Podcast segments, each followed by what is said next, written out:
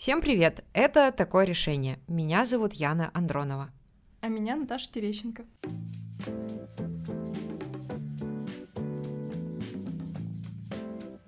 Вначале небольшая история. Прихожу я как-то домой. Только переступила порог квартиры, как телефон мне пишет. Хотите, я буду включать режим «Не беспокоить» каждый раз, как вы приходите домой? Ну, первая моя мысль — нет, не хочу, почему ты вообще за мной следишь? Ну, на самом деле, конечно, мой телефон за мной не следит, а просто у меня включена геометка, и он прекрасно понял о том, что я пришла домой и уже какое-то время там нахожусь. И просто вежливо мне предложил больше не работать, например. Кажется, мы знаем, и уже не удивить нас тем, что за нами сидят айфоны, соцсети, операторы, Роскомнадзор, камеры на улице считывают наши лица. Но сегодня мы будем говорить не об этом аспекте, а о том, как наши данные используют не для создания безопасности, а для того, чтобы изменить города. Сегодня мы говорим о цифровых данных и цифровом следе.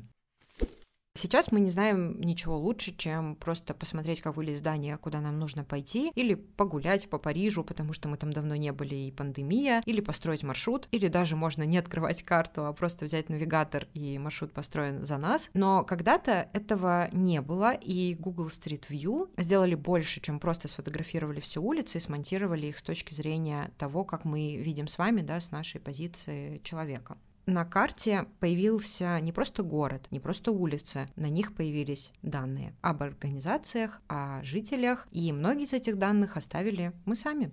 А как наши данные появляются? Ну, конечно, мы их сами оставляем. То, как я разрешила своему телефону отслеживать мою геолокацию, также и мы оставляем миллионы цифровых следов, и если верить ученым, по одному следу каждые 30 секунд наши цифровые следы бывают неуправляемые и условно управляемые.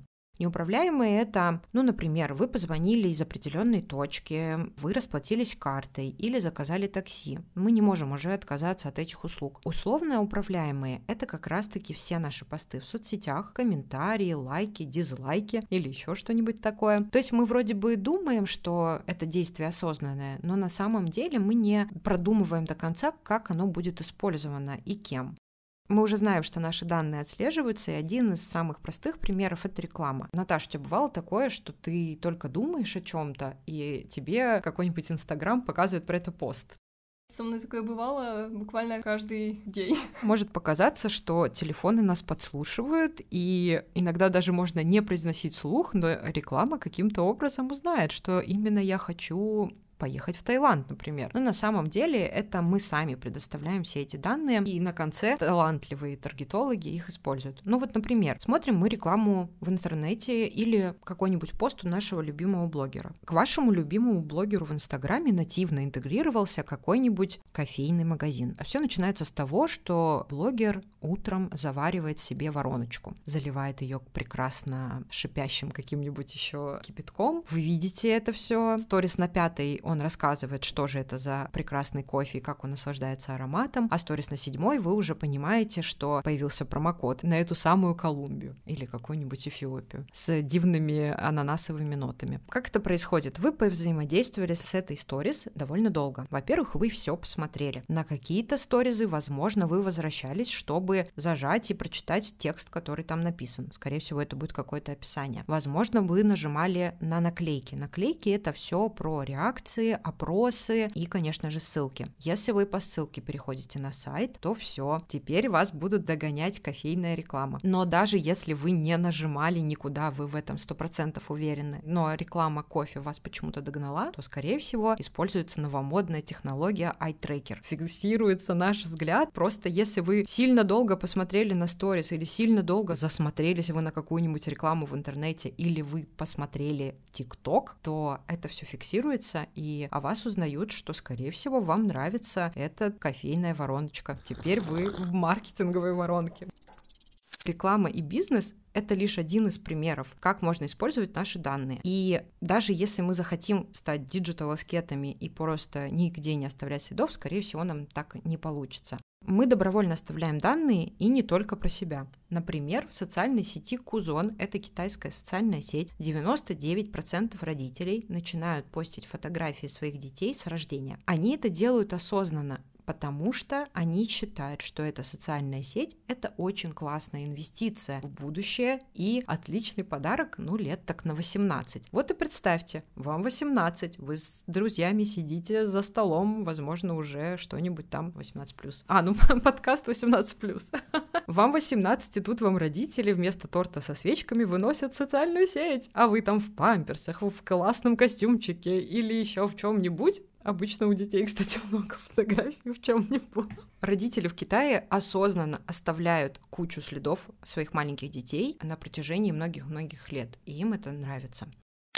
Наши данные могут использоваться не только бэдгайзами, как э, маркетологи и бизнес, но и хорошими ребятами, например, городскими антропологами. Они как раз-таки берут наши данные, наши посты и фотки и что-то про нас узнают, а еще про место, где мы живем. О том, как работает городская антропология и какие методы используют антропологи, нам расскажет наш эксперт Сергей Иванов.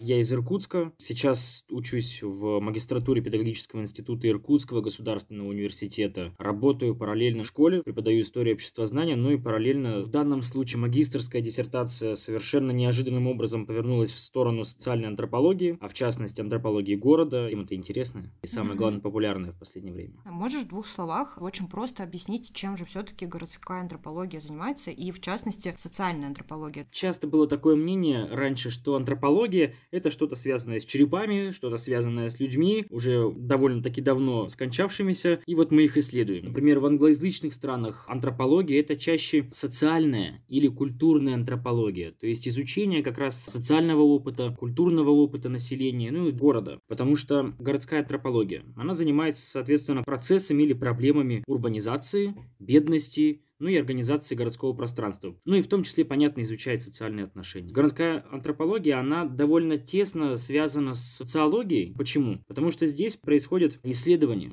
И исследования при помощи тесного взаимодействия с кем? С общественностью, с людьми. Мы не сможем хорошо обустроить общественное пространство, городское пространство, не пообщавшись с людьми, что они хотят, как они хотят здесь сидеть, где они хотят отдыхать и так далее. Слушай, круто. А можешь рассказать немножко о методах? Как добывается это мнение да, людей? Какими способами? Да, безусловно. Существует классический, я бы даже назвал, позволю себе в данном случае назвать такой пример энциклопедическим. Использование опросников в данном случае, как я уже упомянул ранее, это благоустройство общественных пространств. Для городской антропологии Особо интересные темы естественного восприятия обществом городского пространства, повседневного нахождения общества в этом пространстве. Ну и самое главное, естественно, проводится срез различных категорий жителей и их повседневных практик, чего они делают каждый день. Молодежь, дети, люди в возрасте. И классический этот опросник состоит из трех больших блоков. Первый блок узнают о том вообще, что представляет для этих жителей город. Метод старенький уже, давно-давно его используют еще первые антропологи городские. Что в ваших глазах есть город, ваш город. Чем он отличается от остальных? Как вы воспринимаете пространство этого города? И сюда входят также вопросы о границах центра города. Где заканчивается центр вашего города? Ведь мы всегда говорим, вот я живу недалеко от центра. У меня в Иркутске все говорят, живу недалеко от центра. Извините, 30 минут до центра, это не так уж и далеко. А что для другого города? Не знаю, Самара, Калининград, Москва, Питер. Где центр и где недалеко? Разные понятия где что нужно обустроить, где построить театр, а где построить зону отдыха или там шашлычную, например. Вопросы третьего, например, блока посвящены уже общественным пространствам. Там конкретно спрашивают, куда и когда предпочитаете ходить гулять, отдыхать, в выходные, как проводите время, с детьми или без детей, куда вы поведете своих гостей, которые к вам приедут из другого города. По поводу методов, конечно, можно говорить тысячу и тысячу минут и часов, потому что методов социальной антропологии, в антропологии города это катастрофическое множество, и их можно еще углублять, углублять и расширять. Можешь вспомнить какие-то еще примеры, когда, ну или просто, может быть, какой какой-то случай рассказать, когда горожане своим мнением изменили решение, как раз-таки провели опрос и поняли, что вместо шашлычной лучше все-таки там детскую площадку организовать. В шестнадцатом году был такой пример. Если не ошибаюсь, район метро Белорусская, Москва, где сформировался кластер офисов, офисные здания и так далее. Он, он одновременно вымирает и оживает синхронно с офисной жизнью. Понятно, когда офисы, большое количество людей, обед, все выходят на улицу и куда? На скамейки. Скамеек не хватает. Ну, предложили поставить скамейки через дорогу у белорусского вокзала. Общество было в возмущении невероятном, потому что, извините меня, там никто сидеть не будет. Почему? Потому что днем я здесь буду сидеть кушать бутерброд, а вечером здесь будут спать. Я не хочу сидеть на той скамейке, на которой будут спать люди без определенного места жительства. Приняли решение сделать в привокзальных районах либо не делать скамейки, да, вот такие, либо сделать такие места, на которых, да, можно посидеть, но они будут неудобны, чтобы на них спать. Современный пример, да, когда общество помогает в формировании общественного пространства, это, например, парк Зарядье. Там же была ранее снесенная гостиница «Россия», «Стрелка». Проводили анализ желаний и ожиданий жителей Новой Москвы. Что там нужно сделать? Кстати, применялась тогда абсолютно новаторская для России, в частности для России, техника нетнография. Интернет. То есть антропологический метод сбора и анализа информации из материалов высказываний пользователей сети. Вывод, что сделали сейчас в парке Зарядье, абсолютно потрясающее место. Есть местный такой пример, конкретный наш, Иркутской области, Байкал, но всероссийский известный пример. Эффективности как раз вот этих вот антропологических исследований. Если бы его не было, ну, неизвестно, что бы предложили. Компания «Стрелка» поручили разработку концепции создания тематического парка на территории закрывающегося и уже закрытого Байкальского целлюлозно-бумажного комбината, БЦБК. Антропологи изучали, изучали, изучали город Байкальск, изучали повседневность представителей разных, опять-таки, разных социальных групп, пытались определить ту самую идентичность Байкальска, что в нем особенного и какой, сейчас есть такое понятие, у нас тоже в Усольском районе развивают локальный бренд. Вот что здесь конкретно для вашей территории является брендом? Чем вы разрекламируете свой город, свой поселок и так далее? Все сначала хотели, и власти тоже хотели сначала сносить этот комбинат, ну потому что он загрязняет там природу и так далее. Ну а жители-то не хотят. Жители выяснили, что жители довольно болезненно к этому отнеслись, потому что, извините, этот комбинат является градостроительным предприятием, и они с ним жили, некоторые родились возле него. Получается, нельзя сносить. Учли эти предложения и, собственно, разработали новый проект по созданию тематического парка и позиционируют этот парк как новое градообразующее предприятие города и дают ему название Байкальский комбинат производства природы. Вот такие примеры и, собственно, некоторые методы по анализу каких-то данных да, города, в том числе, которые разработаны и социальная антропология. Социальная антропология и антропология города. Это очень важно. Несколько лет тоже назад была история, когда снесли старую теребашню в Екатеринбурге. И вот здесь мнение горожан как раз-таки вообще не помогло. Там хотели очень оставить этот объект, старинная башня, но ее убрали, потому что она была угрозой якобы. Вроде как и не угроза с точки зрения культуры да, самого города, и, может быть, даже пользы именно той же самой культурно-исторической, а с другой стороны, угроза безопасности и так далее. Ну, здесь можно двояко, конечно, смотреть. И тут же поднимем сейчас кучу-кучу других вопросов по сохранению памятников и так далее. Посоветуй, пожалуйста, что почитать по теме городской антропологии. Это Диан Суджич, язык городов и Григорий Ревзин «Как устроен город». Там огромное количество информации и огромное количество анализа самое главное. Обязательно прочитать книжку, вот такой, здесь автора нет, это просто сборник, а собственная логика городов. Там новые подходы в урбанистике, какие есть новые подходы, новые методики, а какие интерпретации и так далее. Ну и, естественно, обязательно к прочтению из той же серии, это городские сообщества за пределами государства и рынка. Те сообщества, на которые много внимания не обращают, потому что у них такой, ну, маленький микромир это с точки зрения государства, да, государственного управления. И с точки зрения экономики, рынка, они не очень рентабельные и вроде как не экономически выгодны, но они живут. Люди там есть, значит, они живут, все хорошо. Это вот такие основные, которые необходимо прочесть абсолютно каждому, кто хочет заниматься или хотя бы понимать хоть что-то, да, вот в городской антропологии, в урбанистике. Все, спасибо большое. Спасибо, пока. Что изучают городские антропологи офлайн, примерно понятно. А что они все-таки смотрят в сети? Ну, например, все наши тексты, все наши посты и фотки, и используют это, чтобы узнавать больше о городах и регионах, где мы живем. Например, наши цифровые данные антропологи могут э, использовать, когда анализируют, какие проблемы есть в городе или районе, как его можно улучшить.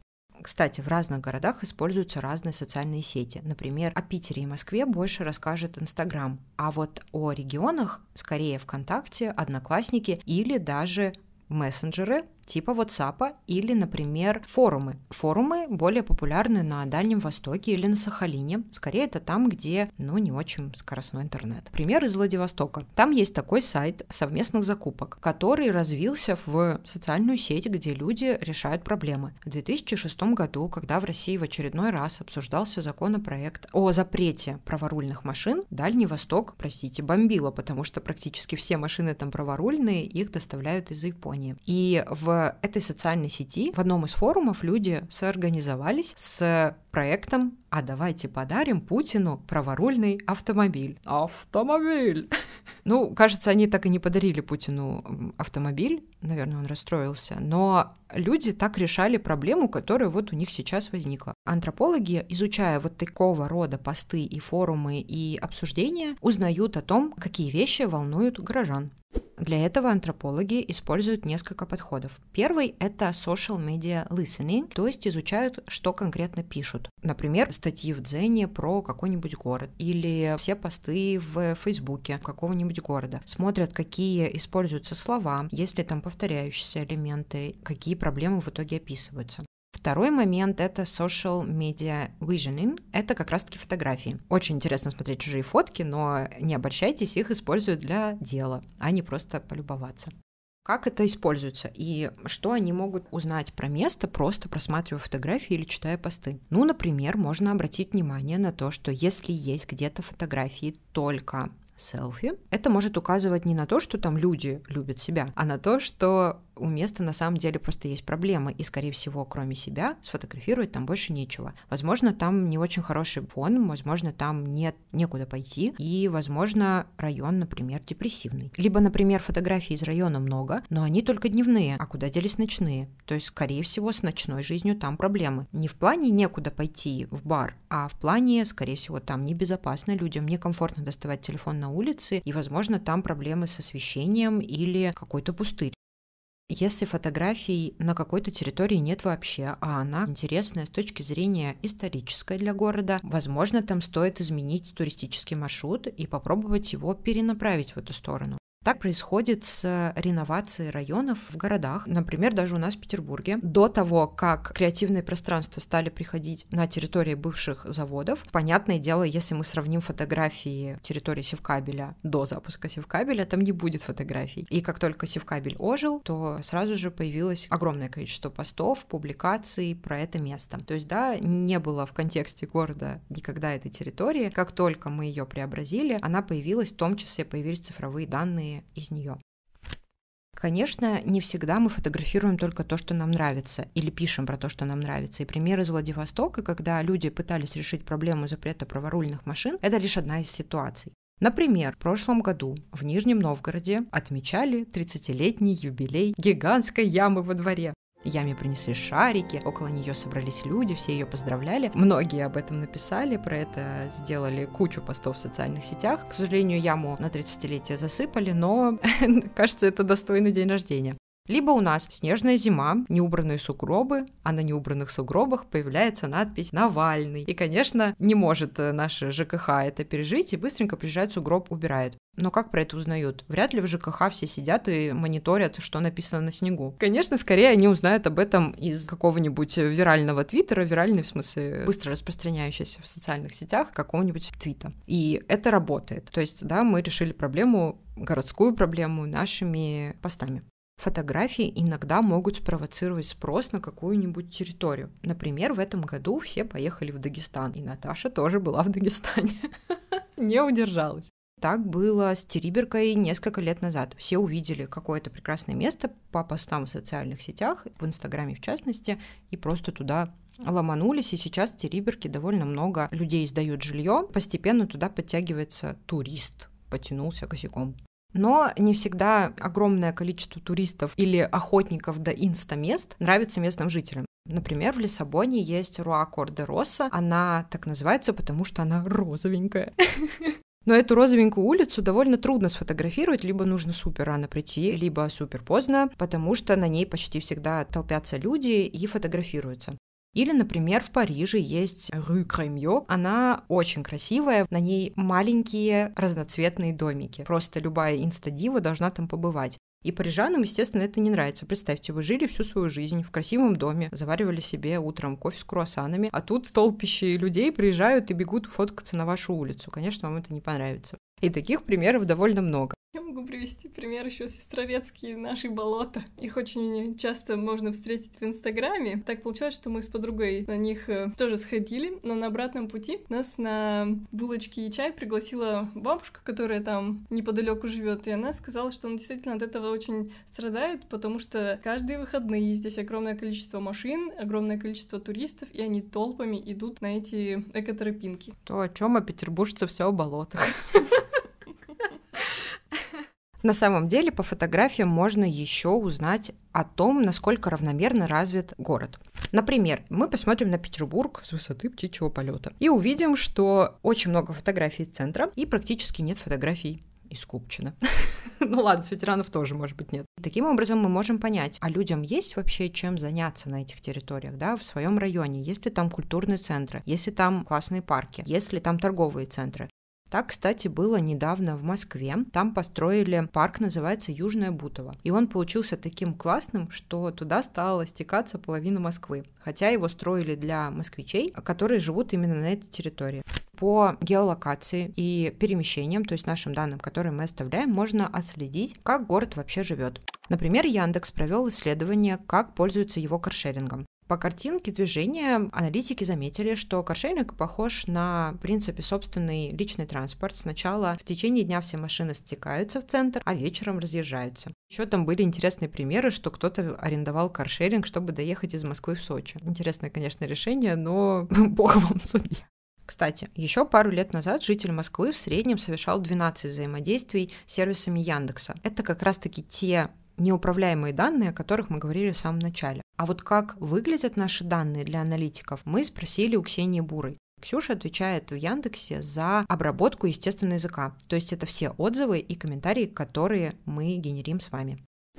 Меня зовут Ксюша Бурая, я ML-инженер в Яндексе, но параллельно я еще аспирант университета ИТМО. Я сейчас присоединена к Центру цифровой гуманистики, и еще я преподаю как раз студентам обработку естественного языка. Можешь рассказать, какие данные вы используете и что они дают вам? Мы можем начать с организации. Например, мы хотим выбрать, э, куда сходить поесть. Один из вариантов, куда мы можем пойти, это на картах набрать, где поесть, кафе, либо там кафе на районе, и у нас появится появится какой-то список. Вот, это список городских каких-то учреждений, и там можно заметить, что, ну, во-первых, там имеются отзывы, то есть это, если говорить про данные, которые мы собираем, в первую очередь мы собираем пользовательский контент. Мы собираем отзывы, как-то их обрабатываем, пытаемся привести их э, в вид, который бы помог людям уменьшить тяготу выбора. Если я хочу поесть бургеры, цель Яндекс.Кар, да, сделать такой интерфейс, чтобы мне было просто выбрать, где же все-таки лучшая бургерная на районе. Это первый аспект. Второй аспект эффект, наверное, если кто-то пользуется Яндекс картами, мог заметить, что иногда приходят пуши. Вы посещали такое-то место, ставьте отзыв. Ну и, соответственно, получается, что если приходит пуш про место, уже ни для кого не секрет, что мы собираем посещения. Ну, не только мы, на самом деле много кто собирает посещения, потому что это сейчас не запрещенное, не запрещенное такое свойство на мобильном телефоне иметь какую-то геолокацию по сотовому оператору, например, то есть э, где находится человек. Об этом важно помнить, потому что, ну, это такой аспект приватности, про который мы немножко уже начинаем говорить. В России все еще нет, в более развитых странах да.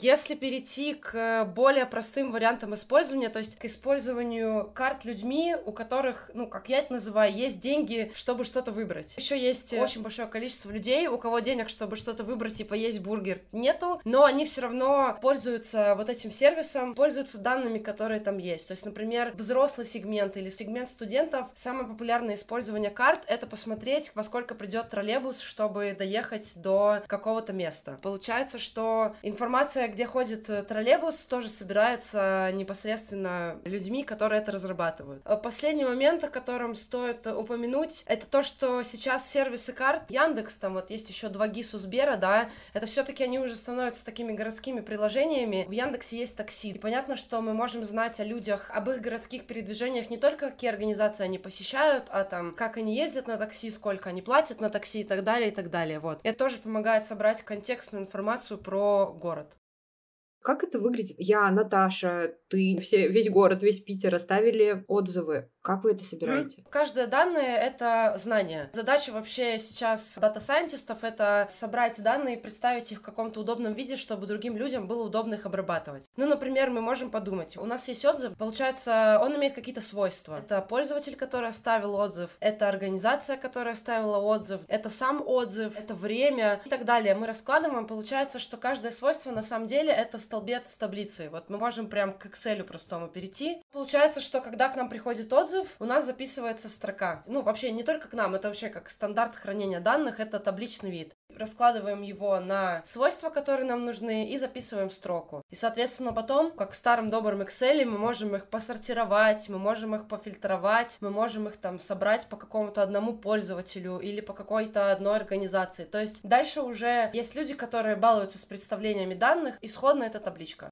Есть человек, который это читает отзывы, да? То есть так? Мы называем это лопатить данные, я не знаю, там каждый день мы приходим, у нас есть какие-то данные в виде таблицы, и есть какие-то задачи, Например, собрать 100 пользователей, которые пишут отзывы про бургерные. Ну и, соответственно, мы идем в эту таблицу, понимаем, что нам нужны отзывы, в которых есть бургеры, собираем их там, нам нужно посчитать, например, количество таких отзывов на каждого пользователя, и дальше как-то оценить, сравнить людей между собой. То есть это уже на самом деле часто какие-то графические представления данных, какие-то графики. Проблема вообще современного мира, мы собираем слишком много данных. Проблемы, для которых нужна фильтрация, ну, например, данные могут быть про одно и то же. Глобально, когда мы хотим узнать про какую-то сущность что-то, и у нас есть куча сигналов входящих, нам очень важно, чтобы, да, этот сигнал был чистым. Это значит, что мы на самом деле должны сначала задать вопрос, что такое для нас чистый сигнал. Если спуститься к текстовым данным. Например, есть люди, которые приходят и пишут отзыв «еда норм». Есть люди, которые приходят и пишут отзыв «хорошо». Есть люди, которые приходят и говорят «я пробовал такой-то бургер, и он там был таким-то». Получается, что мы можем померить на самом деле вот эти сигналы, мы можем для них уже заводить некоторые метрики. Например, для текста это информативность. То есть с нашей точки зрения вот этот сигнал, он вообще какой. И получается, что когда мы фильтруем сигнал, мы отфильтровали, отранжировали по информативности и говорим, что вот все, что там информативно менее чем на 50%, да, мы убираем. Мы не хотим работать с этими данными, потому что еда норм для нас не очень понятный сигнал, что, что мы можем из него взять. То же самое на самом деле касается и картинок, то есть, например, еще там собирается куча фотографий везде каждый день, что люди фоткают. Это может быть фотография меню, это может быть фотография дома, по которым мы можем понять, что происходит в городе, в организации. А может быть просто там какая-то замыленная фотография, и технические люди просто имеют инструменты, по которым они могут уже как-то для себя отделить, что для них хорошо, а что плохо